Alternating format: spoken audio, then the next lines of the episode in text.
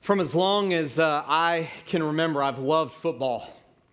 And I have really always had a, more of a passion for NFL football. Yeah, I know I live in the Southeast. It's hard, you know. Everybody's talking about their college teams, and I'm talking about the Atlanta Falcons. I mean, but I am a Georgia Bulldog fan. Go Dogs. All right. Wow. Brave people. All right. So, growing up, I lived in, in the Tampa Bay area when I was a kid, when I was a young kid. And uh, this was in the, in the 1970s. I was born in that uh, in 1973 in the Tampa Bay area. And um, my grandfather, um, he, had, uh, he had season tickets to the Tampa Bay Buccaneers.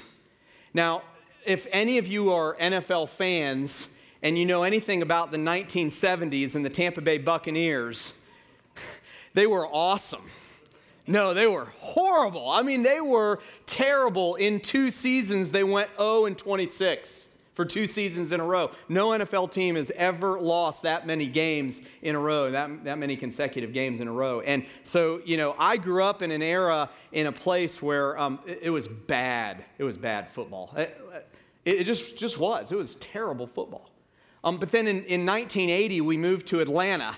And so I fell in love with the Atlanta Falcons. And that year, the Atlanta Falcons were actually pretty good. They, they had Steve Bartkowski was the quarterback and they were they had a decent team they made the playoffs and that's when i really fell in love with football i mean um, mike kenn jeff van note steve bartkowski there were some greats on those uh, atlanta falcons teams in the 1980s even though they didn't have much success but i really i really began to, to love the game of football and, and, and I loved the, the 80s. How many of you um, watched football in the 1980s? How many of you watched football in the 1980s? Okay, we all just dated ourselves, first of all.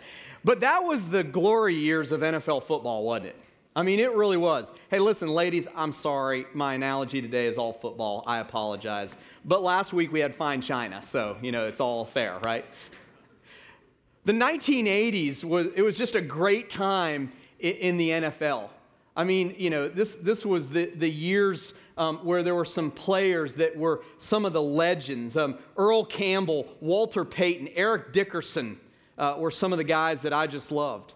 Joe Theismann, who, who can't forget Joe Theismann and that horrible scene uh, that uh, happened to him with uh, breaking his leg? And Joe Montana, I mean, one of the greats, Joe Montana.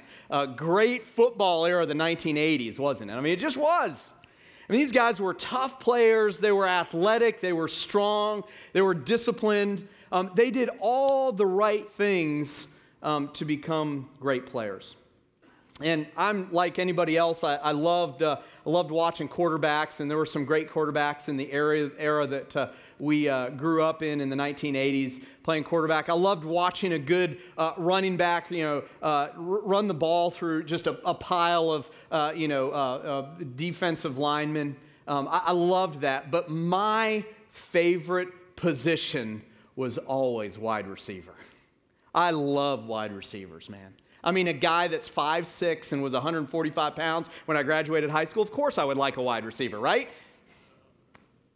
I love the position of wide receivers. I mean, these guys get in positions when they're sometimes like guys, you know, grabbing onto their jerseys and pulling them down. And in the middle of that, somehow they catch a ball. Take a look at some of these pictures. I mean, I love some of these. I'm a, I'm a huge Atlanta Falcons fan. So we got Julio Jones here.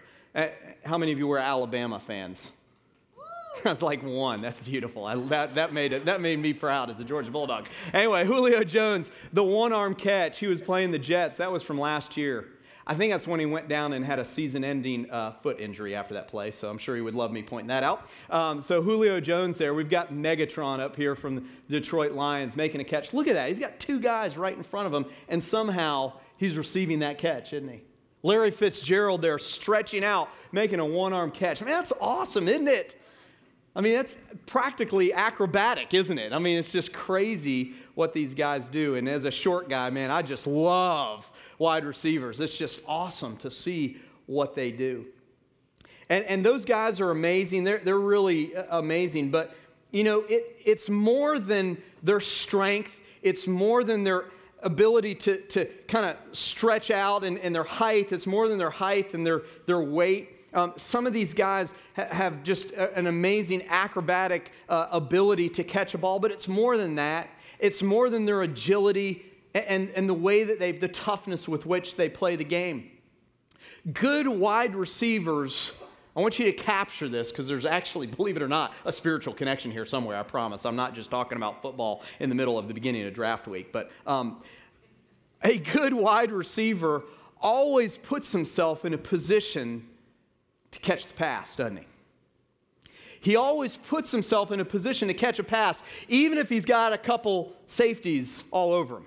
He always puts himself in a position to be able to catch the pass that a quarterback throws. He's right there. How does he do it? Well, there's a couple things he does. Number one, he comes into the game and he knows the game plan. He absolutely knows what's happening in the game plan. I mean, these guys are smart. They're smart. A good wide receiver knows exactly where to start on the line of scrimmage. I mean, if he's on the line of scrimmage and the, the position is that he's supposed to be to the left of the quarterback and he lines up on the right of the quarterback, he's not going to be in a position to catch the ball. And so, good wide receivers know what position to be in to be able to catch the ball. Good wide receivers know the route that they're supposed to run.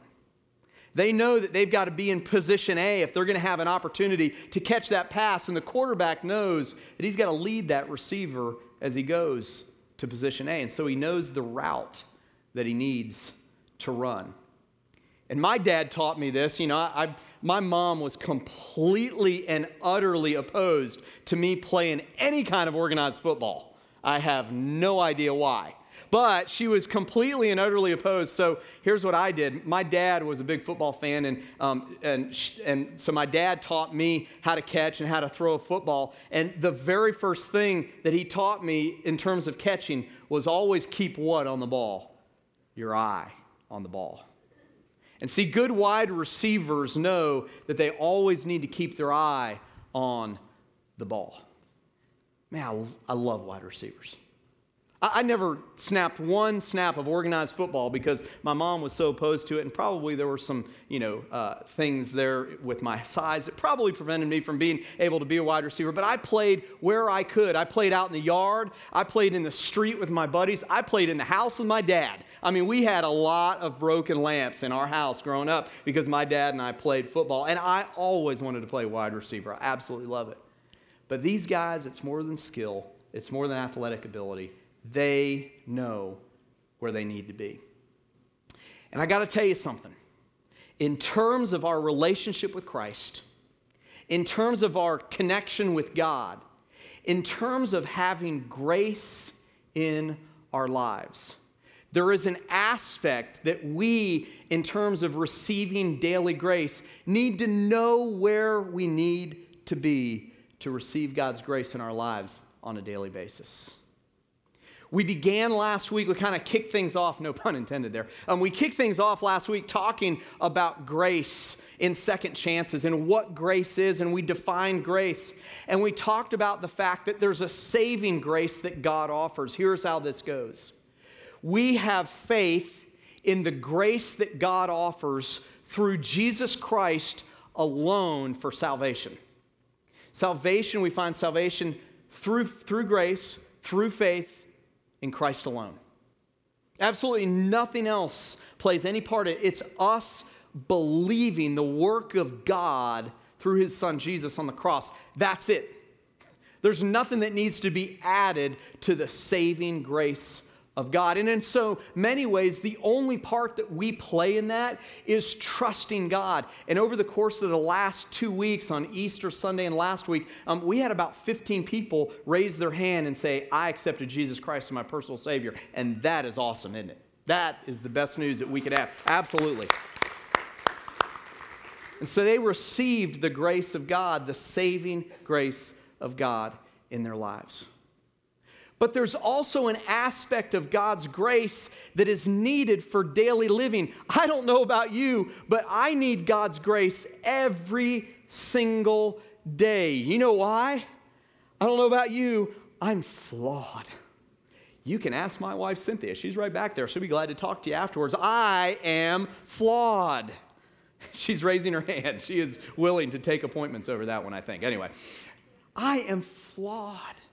We all are flawed and we need God's grace on a daily basis. But as much as we play no part in the saving grace of God, we play a certain part in terms of receiving God's grace on a daily basis.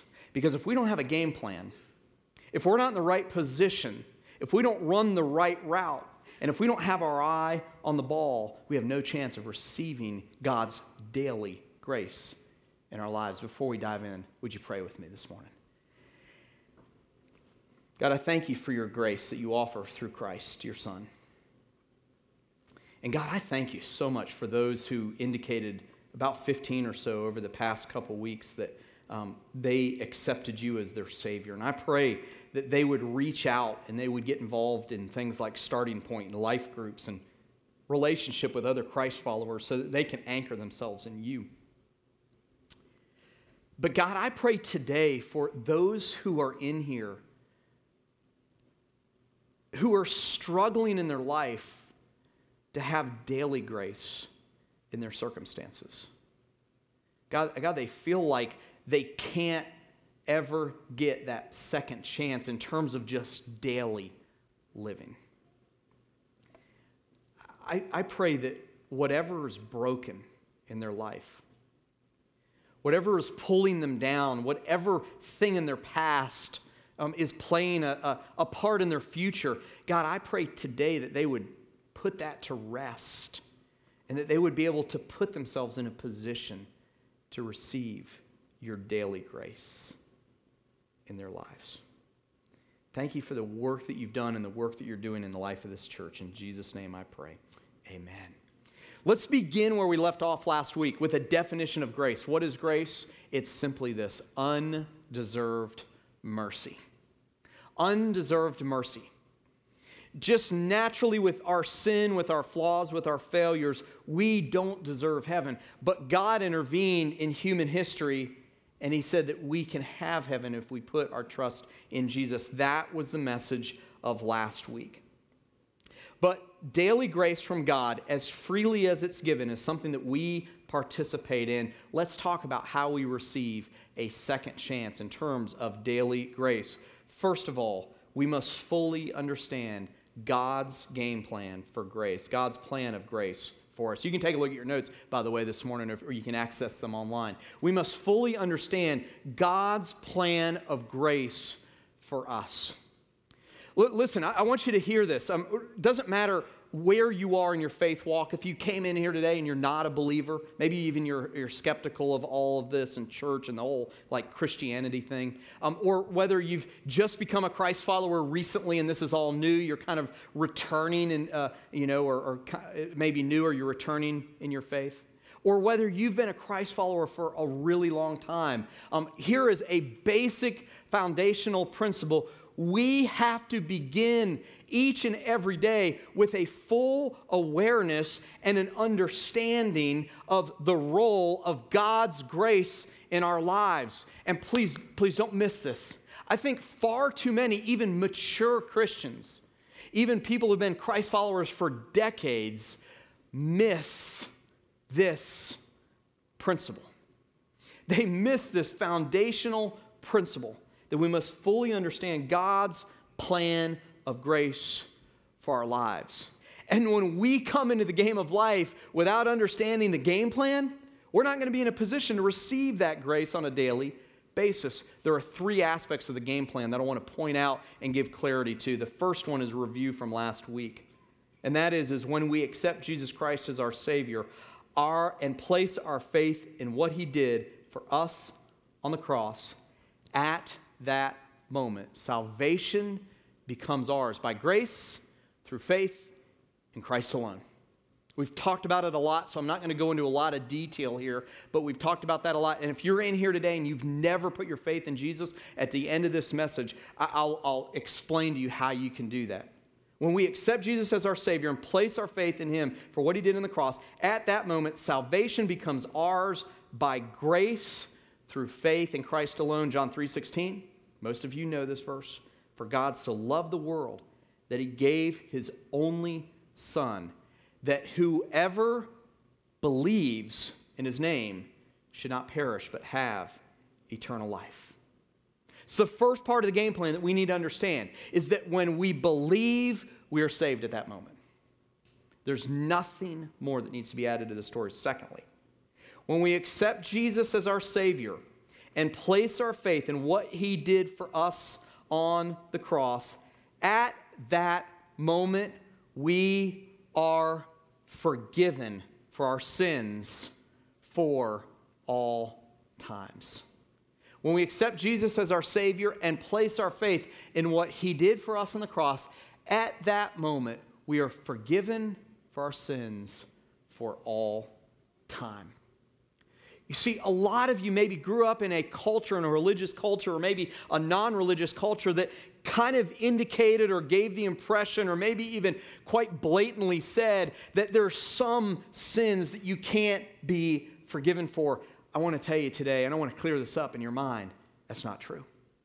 You're completely forgiven of your sins, past, present, and future the prophet Isaiah spoke about this in Isaiah 43 25. When he was recording the words of God, God says this I, I am he who blots out your transgressions. That's a big word for sin, by the way, for my own sake.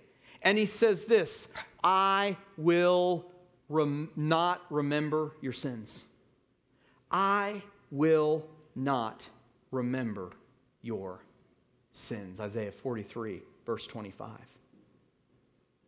John says this in 1 John 1 9 If we confess our sins, he is faithful and just to forgive us of our sins and to cleanse us from all unrighteousness. Listen, there is not a sin that you've committed, or a sin that you are committing, or a sin that you will commit that God won't put past you in your life. Listen, your spouse may remember all your sins, they probably will. Your parents might remember all of your sins, they might. Your kids, definitely parents, will remember all the things that you do that you mess up. And let me tell you, they remind us of that often, don't they? The world may remember the things that you do that are wrong or flawed or steeped in failure. But God does not remember them once you've accepted Him as your Savior. Thirdly, and maybe most importantly for some of you in here today, when we accept Jesus as our Savior and place our faith in Him for what He did on the cross, we are eternally, I want you to see that, we are eternally saved for all time. Do you hear that?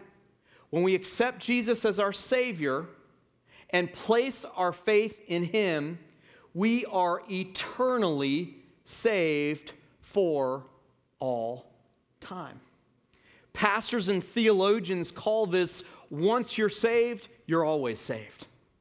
L- listen, I want you to hear this this morning. For some of you, this is going to be incredibly freeing in your walk with God and your spiritual journey.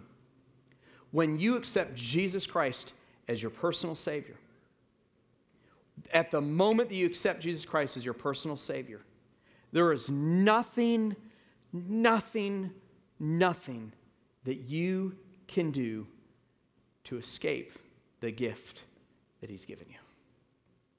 You cannot become unsaved. Are you with me this morning? You can't become unsaved. John speaks of this. Jesus spoke of it. John recorded it. Jesus said this My sheep hear my voice, and I know them and they follow me. And in verse 28 of John 10, he says, I give them eternal life, and they will never perish, and no one will snatch them out of my hand. You know what that word never means? You know what I'm going to say, don't you? It means never, ever. You'll never perish. Listen, some of you grew up in the kind of environment where you put your faith and your trust in Jesus, and someone along the way said, Yeah, but you can lose it. You can't lose it. The Bible is clear that once we become Christ followers, we are saved. That gift of heaven is secure eternally. And that's great news, isn't it? That's great news. Now, next week, we're going to talk about the tension of living with freedom, but also living according to what God wants us to live. We'll talk a little bit about it today and finish it up next week. Now, those are foundational elements that we must understand to understand where our salvation lies and where the grace of God lies. If we don't have an understanding of that, then nothing else that we do in our walk with God or our spiritual journey will make any sense at all if we don't understand those principles. That we are completely forgiven, that we are saved at the moment of salvation, there's nothing else that needs to be added to it, and that once we are saved, we are always saved. Point number two. We must begin every day. Look at point number two, it'll be up on the screens. When we begin every day in the right position, we must begin every day in the right position with God. You see, just like those great receivers have to begin on the right place on the line of scrimmage, we have to begin in the right position with God every day to receive not a saving grace, but to receive the daily grace that we can have from Him. Look at what Paul tells the church in Corinth in 2 Corinthians 5:17. He says this, "Therefore, if anyone is in Christ, he is a new creation. The old has passed away, behold, the new has come." Maybe a very familiar verse, but I want you to think about it for a moment. He says, if anyone is in Christ, first of all, that's describing our position. You see, once we become Christ followers, we are in Jesus Christ. The problem is, is that most of us, with our spiritual journey, with our walk with Him, or whatever you want to call it, most of the time we forget that we are in Christ. So when we forget that we are in Him, we wallow in our guilt and we wallow in our misery and we stay down here, kind of in the bottom part of who we are as people. And, and we get so used to it, we kind of like it, don't we? I mean, what do they say? Misery loves company?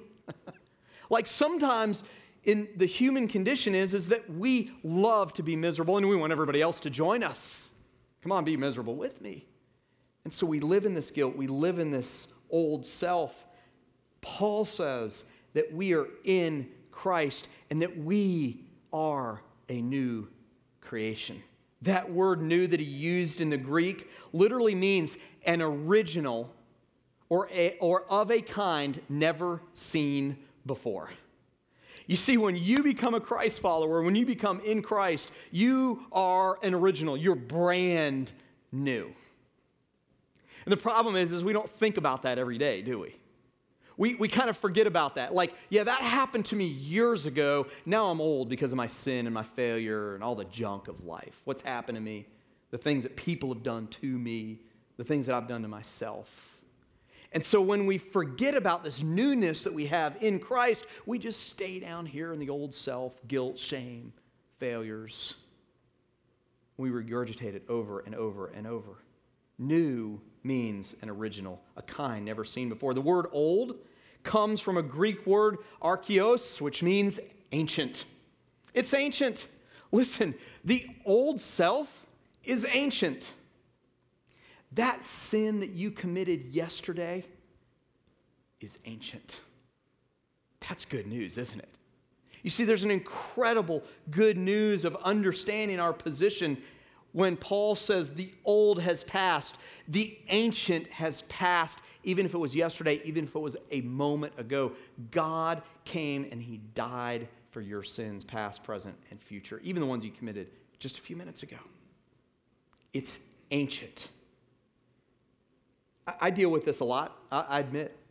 I deal with guilt and shame and regret and fear and anxiety, and I have to wake up every day asking for God to give me a new perspective that I am in Him. And then I am a new creation in Him. That, listen, Christ follower, That is your starting position every day. That's where you need to begin. And for some of you, maybe you need to take that verse and like you know put it put it on your iphone or your device or you know a, a three by five card. Years ago we used these things called three by five cards. Now we have devices for stuff. But you know put it put it on your phone and read it um, put it in the car and read it in the car. Although, keep your eyes on the road, okay? I don't endorse reading something in the car, okay? Put it uh, on your bathroom, you know, mirror or your kitchen and your refrigerator and read that every day. Let it soak in. Put it where you work although I don't endorse not working at work, so make sure you're doing your job, okay? But read that and remember that you are a new creation Listen to this one. This is a great one from the book of Lamentations. The writer says this The steadfast love of the Lord never ceases, his mercies never come to an end. They are new every morning. Great is your faithfulness. You see, everybody else in your life, including the world, including what you hear on TV and on the radio and on Netflix and at movies may be telling you that you're horrible, that you're terrible, and that you can live in this old way. Jesus Christ says there is a new way to live. Number three, we must continue to run the right route with grace in our lives. You see, not only do we need to understand the game plan, not only do we need to have the right position in everyday living and when it comes to grace, but we have to run the right route. Here's how this goes. We often will have something that will affect us, that will bring us down into the mire of life and pull us into our shame and our failures and our guilt and our misery. And our tendency is to live by the old route. And a lot of you grew up and what you lived in was called legalism. So if you have the old route, the way, or you're, you're kind of down here in the mire, the old route says that you have to live according to all of these rules to get out of that rut that you're in. Jesus came to complete the law, the old way of living, so that we can live a new way. Now, hang on with me. Jesus said this in Matthew 5 17. He says, Do not think that I have come to abolish the law or the prophets. I have not come to abolish them, but to fulfill them. Jesus completed all of that old way of living, including for some of you the rules and the legalism that you live under. Now, I'm not saying that rules aren't important. We have to have rules for living. We live with other people in a society, and we have to have rules for living. We'll talk about some of the tension of that over, over the course of the next couple weeks and how we have freedom with that. But what Jesus did is he came to fulfill the old law, and then he gave us a new way to live. He gave us a new route to run. Paul speaks of this to the Galatians we talked about last week how these, these churches in this area of Asia Minor and Galatia, um, they, they were all new Christians, but they were being drawn in by some of these people. They were called Judaizers, and they were saying, you know what? Yes, salvation is through, through faith in, in God's grace through Christ alone, but there's more that needs to be added to it. Paul is really saying that that is just not the case. Look at Galatians 3. Paul says this let me ask you only this Did you receive the Spirit by works of the law or by hearing with faith? Are you so foolish? Having begun by the Spirit, are you now being perfected by the flesh? In other words, what Paul is saying here is he's saying, hey, new Christ followers, um, God gave you salvation. Are you now trying to like make that better? By yourself, by works, or by living according to the the old law? Verse 4. He says, Did you suffer so many things in vain, if indeed it was in vain? Does he who supplies the Spirit to you and works miracles among you do so by works of the law or by hearing with faith? And then he answers the question. He says, Just as Abraham believed God, believe, there's the key word, believe God, and it was counted to him as righteousness. See, our tendency when we go through trials, when we go through things in our life that pull us down into the mire, is to go back to the old. That's what the Galatians were doing. But Jesus came to complete the old. Now, in the Old Testament, there were three different types of laws here. Some of you who are like detailed theologians here will love this. There were the ceremonial laws, there were the civil laws, and there were the moral laws. The moral laws were the Ten Commandments that God gave us. We're going to talk about the tension of what all that means over the course of the next few weeks. But the ceremonial law and the civil law, Jesus came to complete that. And Paul was telling the Galatians they don't have to live that way anymore. And for some of you, you go back to living the old way, and in doing so, you put yourself under legalism and you don't experience true freedom in Christ. Jesus gave us the new way to live, He gave us the new route to run. He said it in Matthew 22. I love this passage. Hang with me here. Matthew 22, 34 through 40. But when the Pharisees, those were some of the religious leaders, the Jewish religious leaders of the day, when they heard that he silenced the Sadducees, another group of religious leaders, they gathered together. They all came together. And one of them, a lawyer, asked a question to test him. I kind of thought in my mind, that's what lawyers do, right? They test people. If you're a lawyer, that's not meant to slam you, it just is what it is. He said, Teacher, which is the greatest commandment in all the Old Testament law? And he said that to them, You shall love the Lord your God with all your heart, with all your soul, and with all your mind. He says, This is the greatest and first commandment. And the second is like it you shall love your neighbor as yourself. On these two commandments depends all the law and prophets. And so the Old Testament that Jesus came to fulfill or complete was ceremonial, it was civil, it was moral. Jesus said they all boil down to two things two things love God and love people.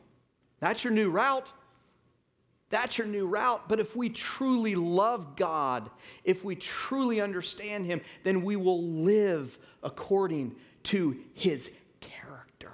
We'll talk about that next week. Paul emphasizes this in Galatians 5:14. He says, "For the whole law is fulfilled in one word: you shall love your neighbor as yourself." So the right route to daily grace and being in a position to receive God's grace isn't a checklist. It's not a workflow or a formula. It's simply being in a position that we love God and we love people. So we understand a game plan. We put ourselves in the right position. We run the right route. And lastly, we must continue to keep our eye on the ball. Listen, if we're going to receive God's grace in our lives, if we're going to be in a position to receive His grace, we've got to keep our eye on the ball. The problem is, and I think this is one of the hardest ones to do, is the world out there wants us to have our eye on something else. They want it to be on wealth, they want it to be on how much we accomplish in our lives. They want us to, to put our, our, our worth or have our eye on the prize of materialism, how much we can collect. They want us to put our eyes on relationships, that relationships are the most important things in life. You know what the most important thing in life is for a Christ follower? It's heaven. It's to keep our eyes on heaven, to keep our eyes upward, to be focused on the things of God and what we can do to play a part in the things of God. Paul puts this beautifully in the book of Philippians. He says this in Philippians chapter 3, verse 12. He says, Not that I have already obtained this or am already perfect, but he says, I press on to make it my own because Christ Jesus has made me his own. There's that position in Christ, right? Brothers, I do not consider that I have made it my own, but one thing I do.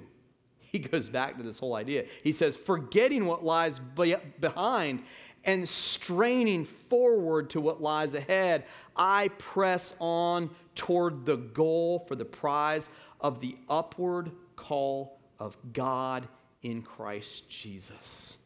let those of us who are mature think this way. You know what he's saying right here? Is he's saying, even those of you who have been Christ followers for decades need to be reminded of this. And maybe even more so than those who are new Christians, that we've got to keep our eye on the prize, and that's God and His Son, Jesus, and our eternal home in heaven. He says in verse 18, For many of whom I have often told you, and now tell you, even with tears, they walk as enemies of the cross of Christ. Their end is destruction, their God is their belly. I can connect with that one. And their glory is their shame with minds set on earthly things. But our citizenship is what? Heaven. And from it we await a Savior, the Lord Jesus Christ, who will transform our lowly bodies to be like his glorious body by the power that enables him to even subject all things to himself. You see, when we look at those great receivers of the NFL, we think, man, it's athletic ability, it's strength, it's power, it's agility, it's acrobatics. And all those things are important. And if you look at these guys, you know that. I mean, I would not make a good wide receiver in the NFL. I'd barely make it in the Pee Wee League. But anyway, it also has to do with the fact that they know the game plan when they come in, that they're in the right position when they start, that they run the right route, and that they keep their eye on the ball. Listen, you may be in here today and you say, Yeah, but I look at other Christians and I go, I'll never attain what they have attained. I'll never be like this person that I know. I have no chance of being like them in terms of my walk with God. And so you make the decision that because you don't think you'll ever attain it or you don't feel like a worthy Christ follower, you're just going to allow yourself to be pulled down in the old and into the mire. You know how I know this?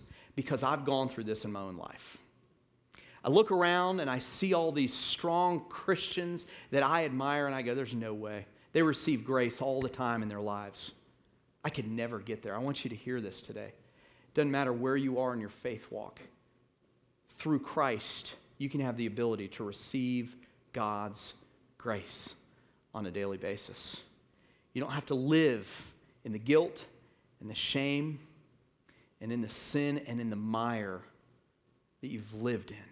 You can live daily receiving His grace if you're in a position to do that in your life we pray with me this morning? God, I thank you for those who are in here today who have been a Christ follower for a long time. And God, I pray in the strong name of Jesus for those who maybe right now in their lives, um, they're, they're struggling to get out of the mire of the old and press on towards the new. And because of that, they're having a difficult time receiving your grace in their lives. If you're here today and you've been a Christian for some time and you just really are honest with God and, and me this morning and just say, man, I, I'm really struggling in this area. If you're in here today and you're, you're saying, Todd, I am struggling to receive God's grace in my life, uh, with every head bowed and every eye closed, I'm just going to have you raise your hand. I, I'm not going to pull you up here or anything. I just want to pray for you. If you're struggling in this area of receiving God's daily grace, just raise your hand for a moment. I want to pray for you. If you're a Christ follower, there's a few that have their hands up. Any others? Say, man, I just need prayer. Thank you. Thank you. Any others? Say, I just, I really am struggling with this, and I need for God to do a work in my life to receive God's grace. God, I thank you for those who have their hands raised right now and they're struggling in this area. God, help them to understand the game plan. Help them to understand what it means to be in you. Help them to understand the work that you do in our lives. And God, I pray that you would allow them to be in a position where they can receive your grace on a daily basis. Now, if you're in here today and you walked in and maybe you've been skeptical of the whole God thing and you've never put your faith in Jesus Christ, I, I want to tell you this morning that you can have that kind of saving grace. You can receive that type of saving grace that God offers through his son Jesus just by believing in him. confessing and admitting that you're a sinner and believing in Him. And if you're in here today and you want to ask Jesus to be your Savior, if you want to know that when you die, you're going to heaven, I'm just going to invite you to pray a prayer. I'm going to pray it out loud. You can pray it silently to God if you believe it. And it's a prayer that goes like this God, thank you for the grace you offer through Jesus. Today, I admit that I'm flawed and that I can't have salvation through any other way other than Jesus Christ. And today, I put my faith, my belief, my trust in you. And today I receive the free gift of eternal life. With every head bowed and every eye closed, if you're in here today and you prayed that prayer, I'm just going to ask you to lift up your hand and keep it up for a moment. Again, I'm not going to embarrass you. I just want to pray for you. Anyone else this morning? Say, I prayed that prayer along with you, Todd. Thank you so much. You put your hands down. God, I thank you for those who made commitments to you today. God, I, I pray that you would help anchor them in their faith. God, I, would, I pray that you would help them to get into starting point that starts this week. God, that you would help them to follow you in what you command us to do. And God, I pray that you would help them to be anchored in you. And that, God, they can experience the grace that you offer, not only for salvation, not only for heaven, but God, the grace of daily living. And I pray all this in the strong name of Jesus. Amen.